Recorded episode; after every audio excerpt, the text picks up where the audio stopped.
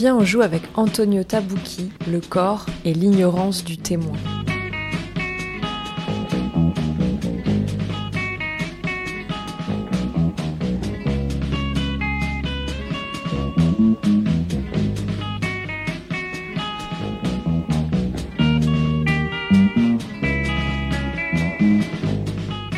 Bonjour, c'est la bibliothèque du Diable au corps. Depuis quelques mois, en plus de proposer des livres à emprunter tous les jeudis et les vendredis au 100 rue Saint-Hilaire à Rouen, je vous en donne des morceaux à entendre. J'en choisis un dans mes propres étagères et je m'efforce de le présenter. Couverture, titre, genre, auteur, contexte de parution, objet, style. Rapidement et immanquablement, j'en viens à parler d'un ou de plusieurs autres livres. Cette façon de tisser une toile entre des choses lues, entendues, vécues, pensées, perçues, n'a rien de particulièrement juste ou éclairé ou professionnel. C'est simplement ma façon de lire et elle ne demande qu'à jouer avec la vôtre. Alors si vous le voulez bien, on va prendre ce livre-là. C'est un poche des éditions 10-18, collection Domaine étranger. Ces mots sont écrits en police Helvetica, couleur bordeaux, ainsi que le nom d'Antonio Tabucchi et le titre « Pereira prétend ». Ces informations accompagnent la photo d'un paysage peint en bleu sur un carrelage blanc. Les bords des carreaux de faïence font des lignes verticales et horizontales en travers de l'image.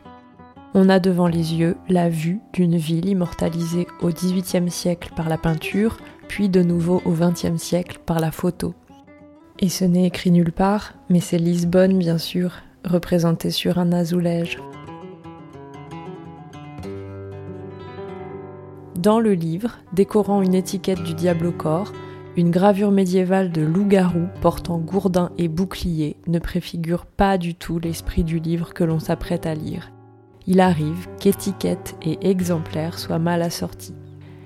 Celle-ci, du moins, indique le numéro du livre 003075. Il faut avoir un corps pour lire les romans d'Antonio Tabucchi. Comme je sais que c'est votre cas, je me permets de vous les conseiller.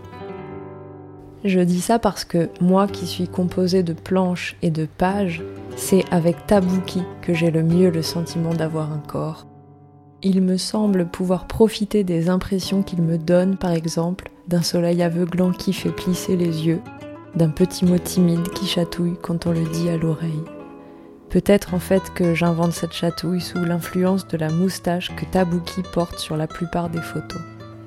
Il est né dans une famille d'anarchistes italiens en 1943, le jour des premiers bombardements américains sur Pise. Des années plus tard, à Paris, alors qu'il est étudiant, il tombe sur une traduction française de Fernando Pessoa et sous le charme de ce qu'il lit. Il devient spécialiste de cet auteur et plus largement de la langue et de la littérature portugaise, au point qu'il partagera son temps entre l'Italie et le Portugal, enseignant dans un lieu la langue et les textes trouvés dans l'autre. Dans ses livres, on traverse sous le même soleil accablant la campagne toscane et les rues de Lisbonne. On traverse aussi le temps, en long, en large et en travers, car certains de ces romans se déroulent à quelques années du temps de leur écriture, et la nouvelle épistolaire, passée composée 3 lettres, imagine des figures historiques qui s'adressent à d'autres personnages historiques de leur futur. Par exemple, la médium attitrée de Napoléon à la révolutionnaire Dolores Ibaruri. Le roman Pereira prétend est écrit en 1993, mais il se passe en 1938, à Lisbonne, sous la dictature salazariste et à la veille de la guerre en Europe. Le personnage que l'on va suivre s'appelle Monsieur Pereira, Doutor Pereira. Il est érudit, veuf, triste, en surpoids et journaliste dans un petit journal catholique sans histoire. Pereira prétend avoir fait sa connaissance par un jour d'été. En ce beau jour d'été, avec la brise atlantique qui caressait la cime des arbres, avec le soleil qui resplendissait, et une ville qui scintillait, oui, qui scintillait littéralement sous sa fenêtre, et un ciel bleu, un ciel d'un bleu jamais vu, prétend Pereira. D'une netteté qui blessait presque les yeux, il se mit à songer à la mort. Pourquoi ? Cela Pereira ne saurait le dire. Peut-être parce que, dans son enfance, son père avait eu une agence de pompes funèbres qui s'appelait Pereira la Douloureuse, ou peut-être parce que sa femme était morte de phtisie quelques années auparavant, ou encore parce qu'il était gros, souffrait du cœur avec une pression artérielle trop haute, et que le médecin lui avait dit que s'il continuait comme ça, il ne lui resterait plus longtemps à vivre. Le fait est que Pereira se mit à songer à la mort, prétend-il. Et par hasard, par pur hasard, il commença de feuilleter une revue. C'était une revue littéraire. Peut-être une revue d'avant-garde, Pereira n'en est pas sûr, mais qui avait beaucoup de collaborateurs catholiques. Et Pereira était catholique, ou du moins se sentait-il catholique à ce moment-là, un bon catholique. Quoiqu'il y eût une chose à laquelle il ne pouvait pas croire, à la résurrection de la chair. À l'âme, oui, certainement, mais la chair, toute cette viande qui entourait son âme, ah non, toute cette graisse qui l'accompagnait quotidiennement, et la sueur et l'essoufflement à monter les escaliers, pourquoi tout cela devrait-il ressusciter ? Non, de ça, dans une autre vie, pour l'éternité, il n'en voulait plus, Pereira. Il ne voulait pas croire à la résurrection de la chair. Il commença ainsi de feuilleter la revue, dans l'indifférence parce qu'il s'ennuyait, prétend-il. Et il découvrit un article qui disait « À partir d'une mémoire soutenue le mois dernier à l'université de Lisbonne, nous publions une réflexion sur la mort. L'auteur en est Francisco Monteiro Rossi, qui a obtenu sa maîtrise en philosophie avec la note maximale. » Voilà, Pereira vient de rencontrer Monteiro Rossi. Pas en personne, bien entendu, mais ça ne va plus tarder. Dès qu'ils se seront rencontrés, et sur la base confuse d'une sympathie vague et de souvenirs de sa propre jeunesse, Pereira va se lier à Monteiro Rossi. Le fait que Monteiro Rossi s'implique dans des activités politiques prohibées n'y change rien. Le roman raconte cette glissade de Pereira vers l'opposition au régime. Lui qui commence par proposer un job à Monteiro Rossi, il lui confisque ensuite quelques faux passeports pour éviter qu'il se fasse arrêter avec, il héberge son cousin, essaie en vain de le protéger de la police, et après que celle-ci ait assassiné Monteiro Rossi, Pereira va publier illégalement un article dénonçant cet assassinat politique et il va devoir quitter le Portugal. Ce qui est particulier dans le roman, c'est que la glissade a beau être radicale, car il est bien question de vie et de mort, elle n'est pas tonitruante. Presque, on pourrait ne pas l'apercevoir. Et ça, le texte le souligne avec génie, car comme vous avez pu l'entendre dans le premier extrait, il est écrit sur le mode du rapport, de la déposition ou du témoignage. Ce n'est pas un pastiche de procès-verbal, c'est beaucoup trop beau, mais c'est un texte qui prétend être un témoignage. Tous les chapitres commencent par « Pereira prétend se terminent par « prétend Pereira » et sont parsemés de « il semble que », « d'après lui », etc. Les répliques des dialogues s'enchaînent sans temps mort, comme des transcriptions d'écoute. Ce procédé place la lecture sous le signe d'une indiscrétion, d'un espionnage, d'une surveillance. Face à cette surveillance, il y a Pereira qui ne sait pas encore s'en protéger et qui, pendant un temps d'ailleurs, n'a aucune raison de s'en protéger. Il est de ce fait particulièrement vulnérable lorsque son intimité est exposée, lorsqu'il s'adresse au portrait de sa femme décédée ou lorsqu'il essaie de livrer le fond de ses pensées à un médecin psychiatre avec qui il vient de sympathiser.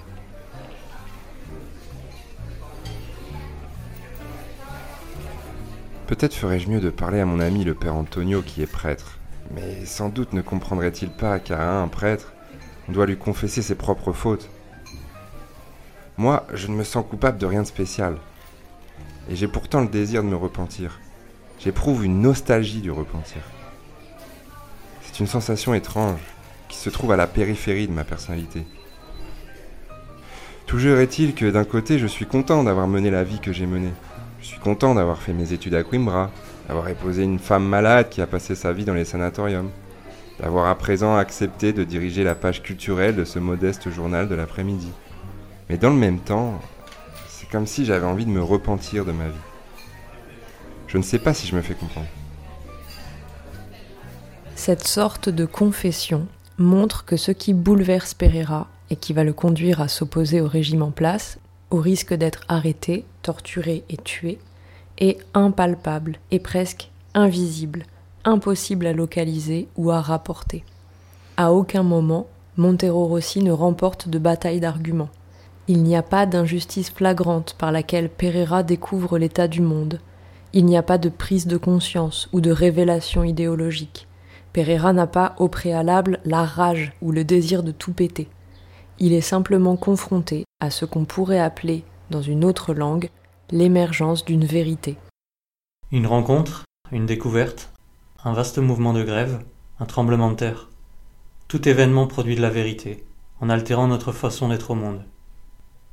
Inversement, un constat qui nous est indifférent, qui nous laisse inchangés, qui n'engage à rien, ne mérite pas encore le nom de vérité. Une vérité n'est pas quelque chose que l'on détient, mais quelque chose qui nous porte. Elle me fait et me défait. Elle me constitue et me destitue comme individu. Elle m'éloigne de beaucoup et m'apparente à ceux qui l'éprouvent. Pereira est bouleversé. Il est fait et défait. Quelque chose, une vérité, l'agite et œuvre à ce qu'on appellerait aujourd'hui sa radicalisation. Ça se déploie de façon inéluctable et d'abord inaccessible à l'observation la plus scrupuleuse. Ça circule, invisible, entre des corps opaques. Ça ne se mesure pas. L'essentiel de cette histoire, qui, comme on le sait, ne se voit bien qu'avec le cœur, est invisible pour les yeux du témoin ou de l'agent des renseignements, l'essentiel, disais-je, passe directement du cœur de Pereira à celui du lecteur, en sautant l'espion, réduit au rang d'intermédiaire idiot, omniprésent mais aveugle. Peut-être que le témoin, de manière générale, ne saisit jamais vraiment ce à quoi il assiste. Ou, s'il le saisit, c'est dans son langage de témoin, qui est lui aussi un obstacle à la tentative de saisir, qui le condamne à rester à la porte de l'événement. Il y a un autre livre qui parle de la part inconnaissable pour le ou les témoins d'un événement donné. Mais cette fois-ci, le manque, le vide, se transmettent aussi au lecteur. C'est une histoire de rencontre et d'avant-garde artistique, celle des détectives sauvages de Roberto Bolaño. Tout commence le 2 novembre 1975, à Mexico, lorsqu'un jeune poète du nom de Juan García Madero rencontre Arturo Belano et Ulises Lima, poètes eux aussi, et fondateurs d'une avant-garde artistique nommée réalisme viscéral. Madero rapporte dans son journal avoir été invité par eux à rejoindre la revue qu'il s'apprête à créer. Ayant accepté avec enthousiasme, il se laisse emporter par l'effervescence de ce nouveau milieu qui aime la fête, la révolution et la poésie. Le soir du 31 décembre, les trois poètes viscéréalistes et une prostituée en fuite du nom de Lupe quittent Mexico. On en est à ce stade, à la page 205 du livre, et on vient de finir la première partie, intitulé « Mexicains perdus à Mexico 1975 ». On retrouve Madero, son journal intime et ses trois acolytes, au matin du 1er juillet 1976, toujours en fuite, toujours en voiture, dans la troisième partie du livre « Les déserts de Sonora 1976 ». Seulement, il aura fallu attendre la page 850 pour ça. Entre deux, il y a la plus volumineuse partie de l'intrigue, Les détectives sauvages 1976-1996, qui donne son nom au roman. Il s'agit d'une succession de témoignages de diverses personnes ayant croisé la route d'Arturo Belano et ou de Ulises Lima durant cet intervalle de 20 ans. On ne sait jamais qui sont les détectives qui mènent cette enquête, ni ce qu'ils cherchent à travers elle. Les témoignages sont partiaux, incomplets, contradictoires et parfois empreints de mauvaise foi. Manuel Maples Arce, parc de Chapultepec, Mexico, août 1976. Ce jeune garçon, Arturo Belano, est venu me voir pour m'interviewer. Je ne l'ai vu qu'une seule fois. Il était accompagné de deux garçons et d'une fille. J'ignore leur nom. Ils n'ont presque pas osé ouvrir la bouche. La fille était nord-américaine. Lisandro Morales, en face du jardin Morelos, Colonia Escandón, Mexico, mars 1977. C'est le romancier équatorien Vargas Pardo, un type qui comprend rien à rien et que je faisais travailler en tant que correcteur dans ma maison d'édition, qui m'a présenté le déjà nommé Arturo Belano. Belano a fait son apparition. Il portait une veste et un jean. La veste avait quelques déchirures non recousues sur les manches et le côté gauche, comme si quelqu'un s'était amusé à le transpercer de flèches ou de coups de lance. Il portait des chaussures de sport qui faisaient peur à voir. Il avait l'air de ne pas avoir dormi depuis plusieurs jours. « Eh ben mon vieux », ai-je pensé, « quel désastre !» Michel Bulteau, rue de Téhéran, Paris, janvier 1978.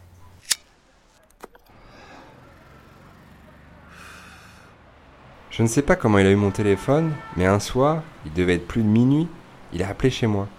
Il voulait parler à Michel Bulteau. Je lui ai dit « Je suis Michel Bulteau ». Il a dit « Je suis Ulises Lima ». Silence.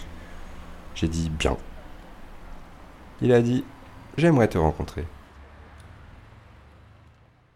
L'enquête a beau être colossale, elle se trouve réduite, lorsque Madero reprend le fil de son récit, à des soliloques incomplets sur des événements dont on sent qu'ils ne se laisseront plus connaître. Les bribes d'histoire mal assorties, fournies par les témoins et qui s'apparentent à des potins sur deux apprentis poètes sulfureux, sont en complet décalage avec le troisième chapitre, au cœur de l'action, au cœur de ce qui compte. Quelque part, c'est un peu la même chose qui arrive à l'espion invisible de Pereira. Il recueille des indices, il accumule la trace de faits, mais même s'il pouvait transpercer par le regard le corps qu'il observe, il ne décèlerait d'abord rien d'important. Et quand vient le moment pour Pereira de sortir de l'ombre, il est suffisamment fort et préparé pour abattre sa carte et se cacher de nouveau.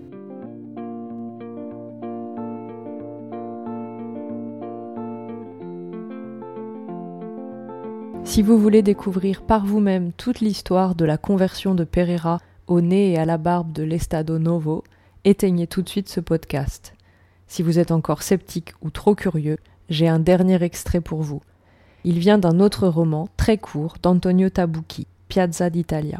Je vous le propose parce qu'à l'inverse d'un témoin qui traque des indices et à qui l'essentiel continue d'échapper, un observateur empathique peut lire sur ses semblables une grande quantité de signes qui ne trompent pas. La délicatesse peut prendre les traits de la perspicacité. C'est le cas du moins pour le narrateur de Piazza d'Italia, qui regarde le jeune Garibaldo, qui regarde la belle Esperia, fille de pêcheur, qui elle-même regarde l'horizon, guettant les nouvelles de son fiancé en exil.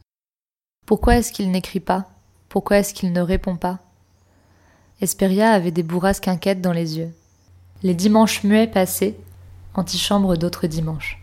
« Tu verras, il écrira la semaine prochaine », disait Estérina. Les yeux d'Esperia, à bout de larmes, étaient une bonasse de plomb. Elle apportait avec elle ses écheveaux de fil et ses crochets, et tissait des filets de distraction, larges comme la main et longs de dizaines de mètres, parfaitement inutiles, qu'elle oubliait ensuite sur la table de la cuisine. Garibaldo la regardait avec adolescence, découvrant en lui-même des abîmes sans fond.